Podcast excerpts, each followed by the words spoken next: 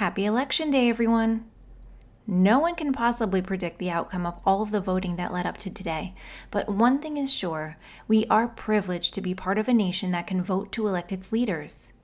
Throughout history, it was relatively rare to find a nation which valued its people's opinions enough to give them the power to take part in making decisions and laws.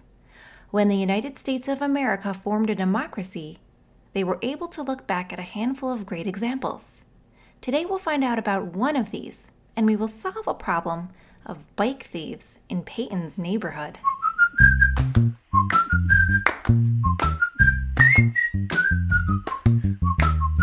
Hi, I'm your host, Heidi Illian, and this is Brilliant Mornings.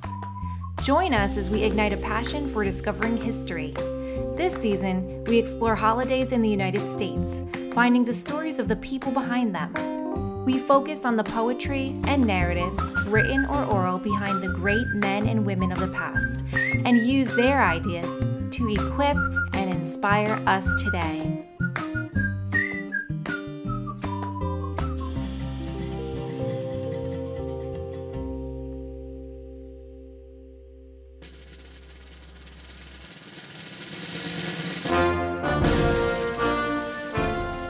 You may know who the new President of the United States is as you're listening today. Maybe you are listening to a news channel count up the votes as I speak. Every four years, the people of the United States of America elect a president to lead the country. The president is called the executive power. Who decided that America would have a president? Those who started this country in the late 1700s wrote a long document called the Constitution of the United States, and in it, they chose a president as the executive power in our nation. They wrote, The executive power shall be vested in a president of the United States of America. He shall hold his office during the term of four years, and together with the vice president, co signed for the same term, be elected as follows Each state shall appoint in a matter as the legislature thereof may direct a number of electors equal to the whole number of senators and representatives to which the state may be entitled in the Congress. How does all this work? Well, a president is chosen by people called electors from each state.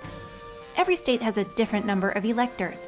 New Jersey has 14, Texas has 38, California has 55, and Florida and New York have 29. But guess what?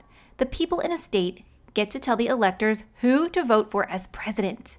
We do this by voting ourselves. This is why we go to the polls on election day. Whichever person gets the most votes in a state, which is the popular vote, is the winner for that state. Then the electors from that state have to go and vote for that person. That's a little confusing. I'd like to think of winning an election like counting up points uh, in a board game to win. For an example, let's say there are two candidates and a nice man named Esmond and a kind woman named Avia. Ooh, that's a good idea. So if Avia gets the most votes in Texas, she will win all the points from that state, which is 38 electoral votes. Let's write that down on the scoreboard. Esmond wins in California. This means he gets all of California's points, which are 55. Now he's winning. Oh, but now Avia wins the popular vote in New York. She gets 29 more points. Uh oh, Esmond just won New Jersey, so he gets 14 more points. Let's write that down. They will each need to get 270 points to win and become the President of the United States. During this election week, you can look at a map and see which candidates have won the electoral votes in each state. By the way, are you able to figure out who is winning so far, Avia or Esmond? If you can add up their points, you'll find out. You can even post it on our Brilliant Mornings Instagram. And now, let's hear a story about why democracy might begin in the first place. My bike is gone, screamed Peyton. I left it in the front yard when I came inside to get a drink of water. Now it's nowhere to be found. Not stopping to put on shoes, Peyton's father ran outside and looked up and down their street, which was named Iroquois Way, he saw no one. That's the third time this week, her father murmured, shaking his head. We moved to this beautiful, peaceful, woodsy little street to keep you all safe. He ran inside, slipped on his sneakers on top of his now muddy socks, and instructed, Stay inside with your mother, Peyton. I'm going to catch those thieves. Fast as a cheetah, Peyton's father darted through their neighborhood, scouring each of the properties around his for any sign of Peyton's new pink bike with purple handles. Aha! Peyton heard her father cry out. He emerged from the Pembletons' backyard with none other than her new bicycle, shiny and good as new. The Pembletons' four children, comprised of two girls and two boys, were a rambunctious crew. Old timers on Iroquois Way knew that most toys which made it into the Pembletons' backyard never made it out in one piece. Mrs. Pembleton emerged from her front door in a bathrobe and a chocolatey apron. What do you think you're doing on my lawn? She yelled in a husky voice. Is that a bike you're stealing? You drop it this second or I'll set the hounds on you. She licked chocolate batter off of a spoon in her hand and whistled for the dogs. No need, Mrs. Pembleton, yelled Peyton's father. I won't call the police on you this time, but my daughter's bike was found in your backyard. He continued running, now cutting across the Smith's front yard to get away from the Pembletons' view. Presently, Mr. Smith appeared at his window. Off my grass, he wailed, opening the front door. Can't you see the signs I posted? I'm trying to win the Better Homes and Gardens Perfect Lawn competition this year.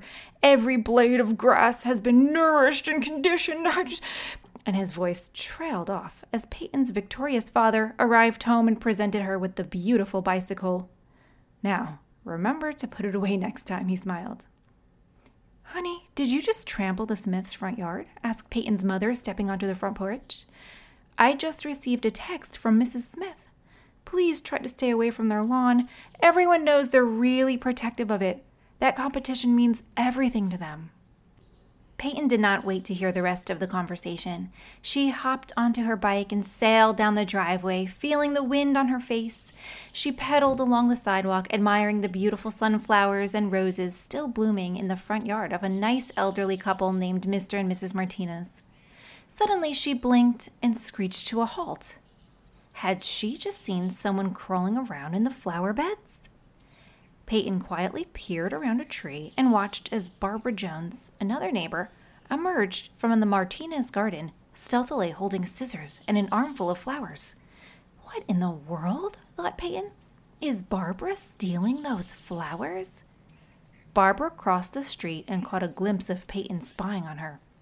Don't you dare snitch on me, she whispered. I have every right to these flowers. Last year, I got no sleep whatsoever because these Martinas were putting on a new edition. They had excavators and dump trucks rumbling around here at five in the morning, waking up my whole family, including my newborn baby. Not to mention, one of those front loaders destroyed my fence. They owe me big time. What a shame. Peyton jumped as she heard the kind voice of Mr. Anita. This neighborhood could be the perfect place to live. It's so beautiful on top of this mountain, overlooking the valleys below, but all the neighbors keep fighting and stealing and holding grudges. He shook his head, his long black hair flying in the wind. If only. Then he stopped. If only what? asked Peyton. Well, this situation reminds me of the problems my people used to have many hundreds of years ago. You know that I come from the Native American tribe called the Mohawks, right, young lady? Yeah, the Mohawks used to live on this Flint Mountain, didn't they? You're right. You're right. I'm one of the only ones left here. Unfortunately, the tribes in this area constantly fought, and some tribes raided the others and stole from them. The Mohawk families were always scared and couldn't find any peace. They retaliated, and many people were hurt. Also, foreigners started invading the land. Finally, my Mohawk people, followed the advice of a man called Dekanawida, who was known as the peacemaker. He convinced our friend Hiawatha that all the tribes in the area should get together and form one group, a group that would work together. They would promise not to fight or steal. They would help each other fight invaders. They would keep the great law. Did they do it? They sure did. and what an amazing group they made. Five tribes united into the Iroquois Confederacy the Mohawk, the Onondaga, the Seneca, the Oneida, and the Cayuga. They called themselves the Haudenosaunee, and boy, did they become strong, organized, and successful together. Everyone respected them, and they helped each other fight any enemies. They wrote important rules about how to make laws and decisions together. This stopped them from fighting. Hmm, thought Peyton. Did all the people from the tribes get to make laws? Well, actually, the ones who made the laws were leaders from each tribe. They were called lords. The women in a lord's family owned a special belt made of shells, or wampum. If your family had this special belt, the Iroquois would know that the men in your family were the leaders. These leaders were the ones who went to the Iroquois meetings and made decisions. Do you know the name of this kind of government, young lady? Um, nope, laughed Peyton. At this point, her parents joined their friend Mr. Anita and listened in on his story. I think I know, said Peyton's mother. It's called a representative democracy. In this type of government, all of the people don't get to choose leaders and make laws. They choose a small number of representatives to do that for them. Mr. Anita laughed. That's right. The lords went to the Iroquois meetings and they would discuss problems together and then vote on a solution. Each tribe got one vote. They had to all agree in order to pass a law. We have a similar type of government in the United States today, Peyton's mother explained. Actually, it was a Native American Onondaga leader named Canasatego that told the original 13 colonies of America that they should unite like the Iroquois. He said 13 arrows were stronger than one arrow and couldn't be broken. You can see those 13 arrows in the seal of the United States. Actually, when the United States first started, its new government borrowed many ideas from the Iroquois Confederacy, like the idea that they should have two groups in the legislative branch that makes the laws of our country. The Iroquois liked the idea of balancing power between all of its tribes. Hey, said Peyton, I think that our neighborhood should form an Iroquois Way Confederacy. We could choose one person from each family to go to meetings and fix all the problems that make our neighbors fight.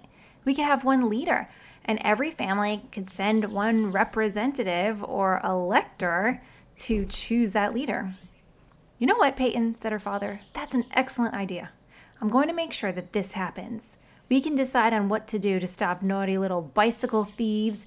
We can make a rule about how early in the morning you're allowed to make noise so it doesn't bother anyone else and we can set guidelines about walking onto other people's properties. Everyone will be happy because everyone's voice will be heard. Speaking of voting, we're walking down to the voting polls right now. Are you coming, Mr. Anita? I sure am. You know, even though the idea to give people the right to vote came from the Native Americans, we could not officially vote until the 15th Amendment was passed in 1870. Even after that, some states did not let Native Americans vote for many, many years. I'm joyful that I can go to the voting booth today and choose the people that lead this great country. We are too, Peyton's mother beams, and we're grateful to the Iroquois Confederacy for their great example of democracy. Did you know there was a time in our history when women, Native Americans, black citizens, and others could not vote? They had to fight long and hard to pass laws that changed this. Allowing all adults in a nation to vote shows that we respect every opinion and voice, and voters should not take this responsibility lightly, but should vote after much research and with a clear conscience. One of the founding fathers, Samuel Adams, said, Let each citizen remember that at the moment he is offering his vote, that he is not making a present or a compliment to please an individual, or at least that he ought not so to do, but that he is executing one of the most solemn trusts in human society, for which he is accountable to God and his country.